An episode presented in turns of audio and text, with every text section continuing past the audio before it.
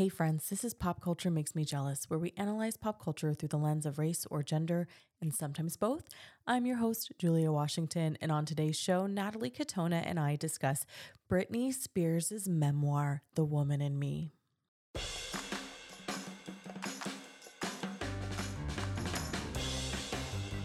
The Woman in Me released on October 24th, 2023.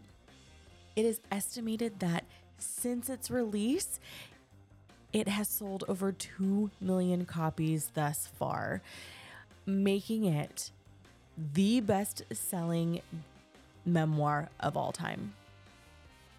And that is only as of the middle of November 2023. So who knows what we're looking at in a year. Okay, here we go to the show. You've heard me mention that I am now a contributor to Jennifer Magazine, so I want to tell you a little bit about the publication. Jennifer Magazine supports a strong community of women and non binary people who are challenging the status quo of ageism, choosing conscious consumption over status seeking, supporting brands that align with their values of inclusion, stepping into the empowerment found in self expression, and talking about it. If you're tired of reading publications that seem to miss the mark when it comes to coverage of women, aging, and the gender binary, publications that are rooted in internalized racism and misogyny, then Jennifer Magazine is the publication for you. The publisher of Jennifer Magazine was once told that there's concern that Jennifer Magazine misses the mark, that it's not something people are asking for. And you know what? It's hard to ask for something when you don't know that something has been missing from your life. You can read Jennifer Magazine at jennifermag.com. There you can purchase monthly issues or even join their annual subscription and receive exclusive discounts.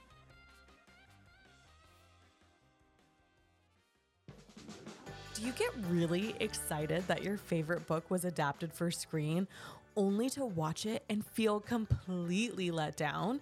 Are you a person who refuses to watch the screen adaptation because you know the movie gods got it wrong? I'm Julia Washington, host of Jelly Pop's Book Club, where we read book to screen adaptations and compare them to their screen counterparts.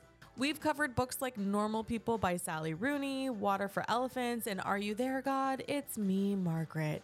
We even host a live monthly book club where we have read books like The Other Black Girl, The Joy Luck Club, and The Sun is Also a Star.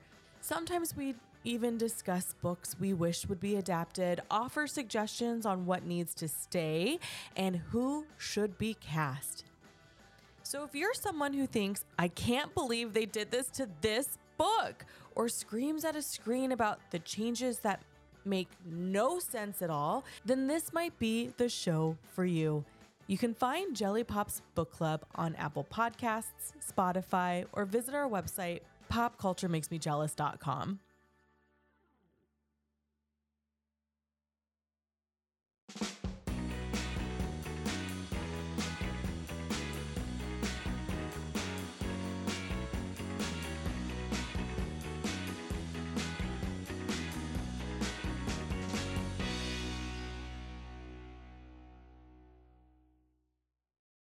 The Woman in Me by Britney Spears is her very first ever memoir. It's the first time Britney is ever telling her story in her own words.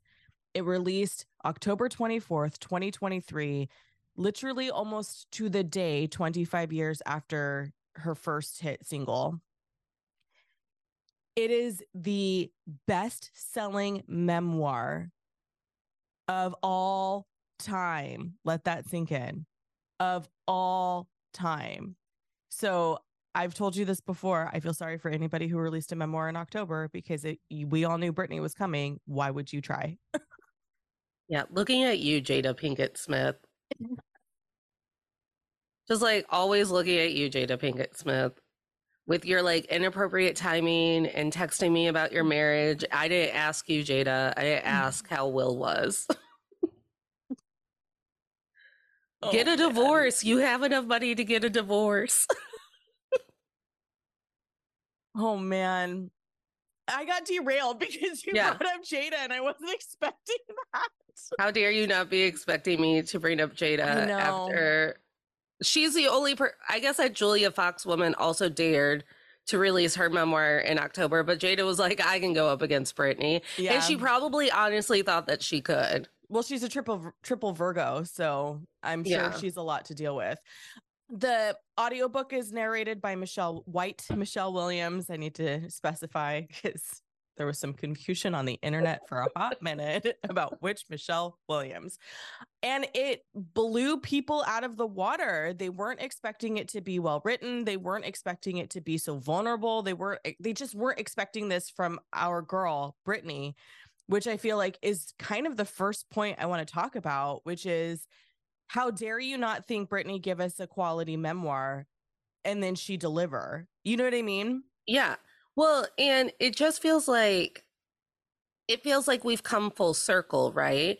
Like she would because through the memoir she lets us know that she was cognizant and aware of every game that people were playing during her career. She just didn't know also how to play the game. So it wasn't Right. that she wasn't aware, she just didn't know how to combat it. And then we get to 2023, October 2023, and she's like, I know that everyone thinks that this is going to be written like a Junie B. Jones book. Um, but what if I hire a really good ghostwriter? And what if I just literally, I think also that some of the, I think some of the interviews between her and her ghostwriter were done via email. And I was like, that probably helped too, because Right. She could process- said. Mhm. yeah, well, and you can process it slower. Mhm. Um, you're not unprepared for a question. It's just it's it's really just like a moment for her to actually sit there. Like when I did that email interview for Canvas Rebel, I Mhm. wrote a novel and I was like this is not going to fly looking like an actual interview between two people because no one is actually going to write a paragraph that I said, let alone Right. I said a whole paragraph. Right, because reading something and talking about something are two different things. Like if I'm Mhm. writing about myself. So like as we get into the novel, my very my very first takeaway after cuz you know I read it in a day. I spent the entire day reading it. I rotated between audiobook and the physical book because I still have a day job. and I had to get shit done but I was telling another cookie that we are friends with that I love how she frames this story with family being the center, the lack of it, and the desire for it. So a lot of people I know were a little shocked that certain people weren't in the book, but I think that what to me that wasn't the point of the book. The point of the book was to talk about the love, desire, and loss of family. Yeah, and when I think about people being like, how dare she give Jessica Simpson a pass for saying the one shitty thing about shaking her tatas in the early aughts, it's mm-hmm. like, what do we have to rehash that for? right. Like, we understand that when we were growing up with the early aughts and the pop princesses of the time and our pop divas, that they were pinned up against one another until they had to do a Pepsi commercial together. Right. Right. And I think that what else I saw saw, yeah, I guess saw from this book is a woman who was like, I understand that the shitty behavior of my family and the entertainment industry has nothing to do with me and has everything to do about them. I'm still talented. I'm still good. I just didn't understand how to play the game. Yeah. Well, and so she's 39, right? We I we think she's in her 40s now. Okay, so we tried to calculate her age and we're it's still a mystery. Not a girl, not yet a woman. But I can remember having to go through 3 to 5 years of therapy before I too could be like, "Hey, my generational trauma is not actually on me." And like Mhm. the body keeps the score and it didn't start with me and all of it. And it's also not my fault that I'm living through the late stages of capitalism and it's about to fall. And it's also not my fault that a bunch of white men on Capitol Hill don't like understand why my body deserves medical care Mhm, because I'm a mhm. woman and my life is just supposed to be pain, I guess. Right. Well, for Brit- yeah. Go ahead. Yeah. sorry. So for Britney to come to that conclusion, even if it is in her late 30s, um, early 40s, it's because she was robbed of 13 years. Like Mhm. we all got to come to that conclusion in our late 20s to make the th- our 30s the best years we're ever going to have. And now she has to do that in her 40s. Yeah, because I literally wrote down it reads to me like a story of a woman who understands the monster's behavior from her family. The monstrous behavior from her family isn't about her, it's about them and what is in their core and how the system and how they understood how to use the system. Right. Because I think when you get the stories of her grandparents, that's crucial because she's setting up the story of her because it's essentially the same thing, just without all of the money and the fame. hmm Well, and I think So that it's a lot a pattern of fam- family behavior, family trauma.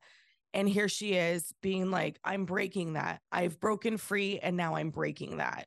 Right. And I think that one thing I've seen float through my phone, who knows from where, or maybe someone said it out loud, is I'm just surprised that Britney's dad was smart enough to pull this off. Like, he doesn't seem like a smart guy, he doesn't seem like a business guy. And I think that speaks to how easy we make it to take advantage of people. It's like, why Specifically did women? specifically women, why would Britney's dad have to be smart to take advantage of her? Right. He None of my doesn't boyfriends were smart.